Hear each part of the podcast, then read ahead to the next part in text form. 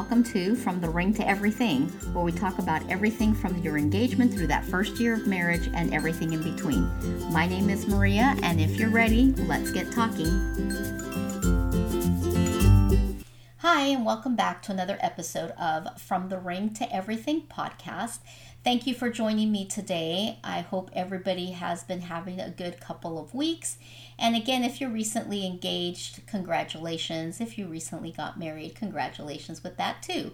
So I'm going to actually be talking a little bit about, mainly more geared towards those who have recently been married. However, it is still a really good conversation to have with your engaged fiance that you are going to be making plans with to get married as part of your wedding planning. And I've talked before in earlier episodes about the importance of communication and talking about where you're at with what you want with your wedding and in the marriage, how you want that family structure to look like, kids, no kids, finances, that type of stuff. So with that kind of in mind, I'm going to talk a little bit about a topic that I know people don't like to talk about, but unfortunately it's things that happen and it's just part of life.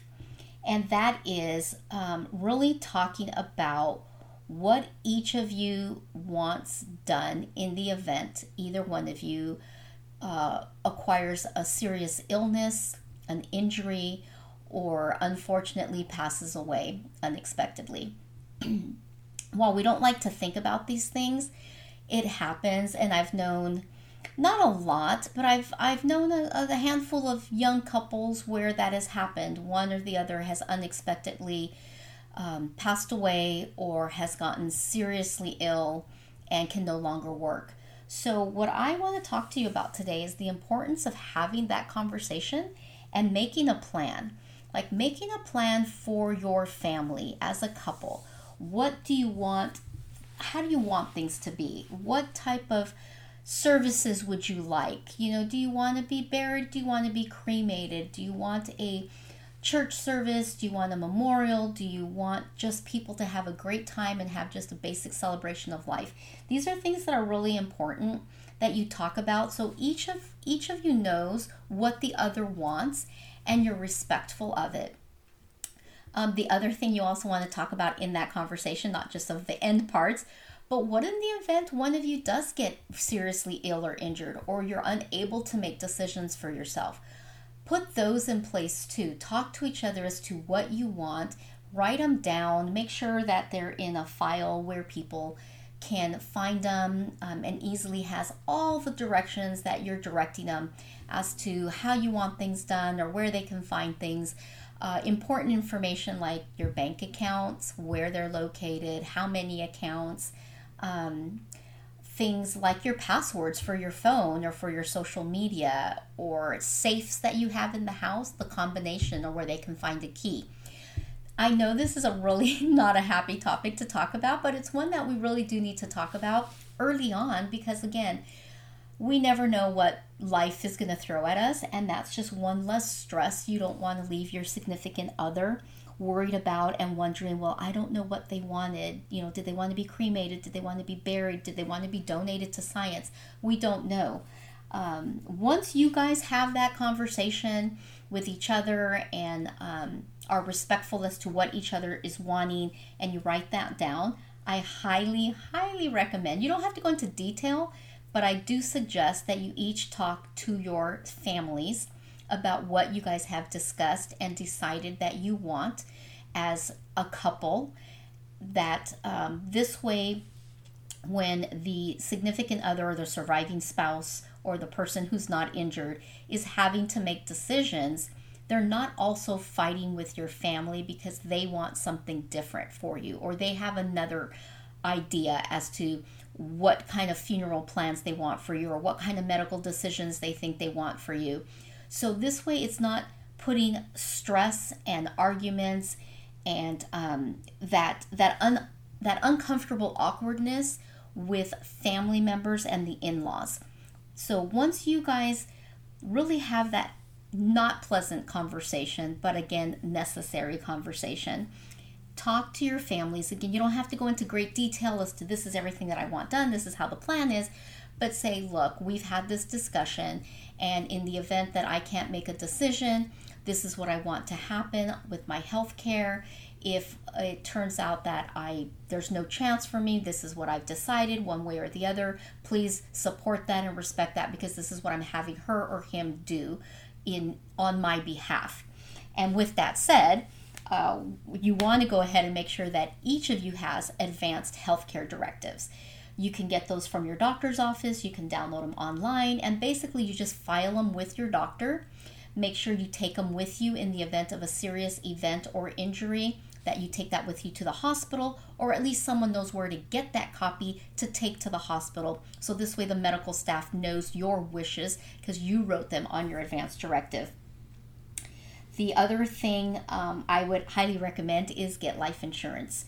Life insurance is just really a good security, and it's not so much for you, it's for your surviving people. So make sure that you take out some life insurance. I know a lot of employers have life insurance as part of a benefit, but it's usually pretty minimal. So I would recommend at least taking out an additional policy. And of course, once you're married and you're settling in and everything, you want to go through to your HR and update any of your beneficiaries now. You want to make sure your new spouse is listed as your beneficiary, if that's what you choose to do. Make sure you guys discuss that and everybody's in agreement. This way there is no surprises in the event the worst case scenario ever happens. Nobody is surprised or upset or mad. Your surviving spouse or the person who's now making these decisions, because again, you're not able to for whatever reason, is not surprised, and it's not an extra burden on them to go through this. So sit down and talk about this. It might be several conversations. You're not going to solve it in one day, but definitely set times to have these types of conversations throughout your relationship. And once you do that, write it down. Write it down what you want, and make sure each other of you is clear with it. Make sure you're filing some advance directives. This way people know what the plan is and what it is that you want done in the event that you can't make that decision. This really does lighten the burden for the surviving family members. You want to make sure you take a life insurance policy out. And of course, if anything, you want to have some kind of a will or a will or some type of estate planning that tells what you want done with your things as far as property goes. This is extremely important, and I highly recommend it, especially for those that are coming into second marriages, who have small children involved. How is that going to work? Maybe has adult children, and it's combined property now. How is that going to work as far as who's getting what, who's making decisions for what? Does that spouse want their adult children to be making those decisions? Whatever you guys talk about, make sure that once you are good with it, that the other family members, parents or siblings or children, are aware of what you have discussed, not in detail again, but at least knowing that I'm asking for X, Y, and Z. They know this. I know this might be hard, but this is the decision that I want. I want you guys to respect it and not fight it, because when emotions are high and it's something unexpected, people are in shock and they want the best, obviously. They're kind of in disbelief and they don't know what to do. And that unfortunately also can cause friction between family members and their surviving spouse, because the family wants the best and so does the spouse. Everybody wants the best for whatever's going on to whoever this person is happening to. So have that conversation and make sure it's clear. Again, I would also have that filed somewhere at home that somebody knows where it's at. Talk to a neutral person, a mutual friend, an individual friend, whichever one it is, or another family member that may be not as closely connected, and say, look, in the event something happens to both of us, this is where you can find what we want done. Here's where you can find all the paperwork and information about what we need. And here is the copy of the trust or the advance directives, and then this way they know who to hand it to, who's going to be making those decisions, because in the event something happens to you and your spouse, then of course those decisions go to the next of kin, which would be a parent or a sibling or a child. So this way they're helping them in understanding, and make sure that whoever you're entrusting this information with knows that you're entrusting them to handle this huge burden that you're going to put on them. Again, like I said, this is not really a happy topic, but it's a topic that is important that I feel couples should talk about and have discussions about regularly. And once you guys are on board and like, okay, I don't like this so much, but I guess, you know, these are your wishes and I'm willing to respect that, and you guys are willing to respect each other's wishes, write them down, have them somewhere. Have that important information written down in this file. You can put it all down. Everybody has computers, and that's great. But if they don't know your password to your computer, they can't get to it. So while it's great, have it in your computer, but also have something written down on paper. If anything, then a list of all of your passwords and where they can find this file on your computer, so they can get into that and into your social media. If there is an attorney involved or a paralegal or somebody that has other information, make sure they have that person's information as well. And whoever it is that you're entrusting this with knows that this person might be contacting them in the event something happens to you. So again, be safe out there. Everything will be fine. I don't want to scare you or talk about all these morbid things, but unfortunately, it happens, and it happens sometimes when we least expect it, and we're never, ever, ever prepared. Of course not. But at least this way, there's a little peace of mind to whoever is acting on your behalf at this point, and making those decisions, that at least it's happening, or they're following what you are asking and what you want to happen with your life and your health care and your children or your property or anything like that. This way, you know, it's done and it's taken care of. Now, I'm not saying go out and do it, you know, the minute you come back from your honeymoon, no, but you want to do it sometime within those first years or two of getting married. If anything, life insurance for sure, and updating your beneficiaries on all of your items at work and 401k and bank accounts and things like that.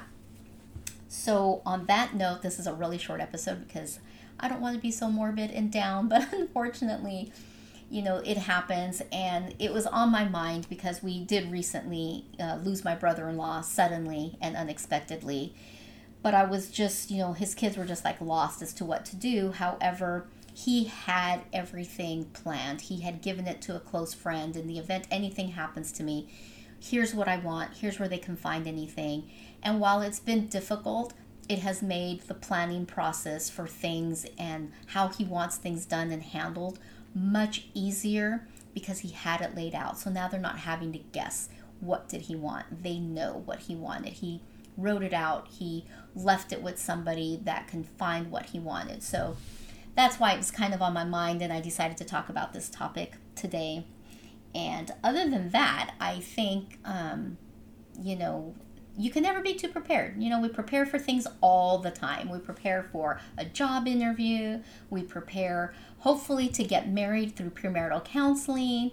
We prepare just anything. When we're going to get ready to go to a wedding, we prepare for our wedding. We're wedding planning, and we're doing all these things. So why not prepare for the long-term future? Prepare also for those unexpected things that we just don't want to talk about or think about, but unfortunately happen sometimes. So just be prepared. At least start the conversation and kind of take it from there. So with that, again, it's a super short episode today. I thank you for tuning in. I hope I didn't put a big downer on you. I hope it was more like food for thought, something to talk about, something to think about and have a conversation with. So I'm going to go ahead and say thank you for tuning in again today. Until next time, let's keep talking. Thank you for listening. Don't forget to subscribe to the show so you don't miss future episodes. New episodes are available the first and third Thursday of every month. If you have questions, comments, or stories you want to share, or are planning a wedding, email me at eventsbymaria@outlook.com. If you like what you're hearing, be sure to share it with your friends and family, and please leave a review on whatever platform you are listening to this podcast on. Until next time, let's keep talking.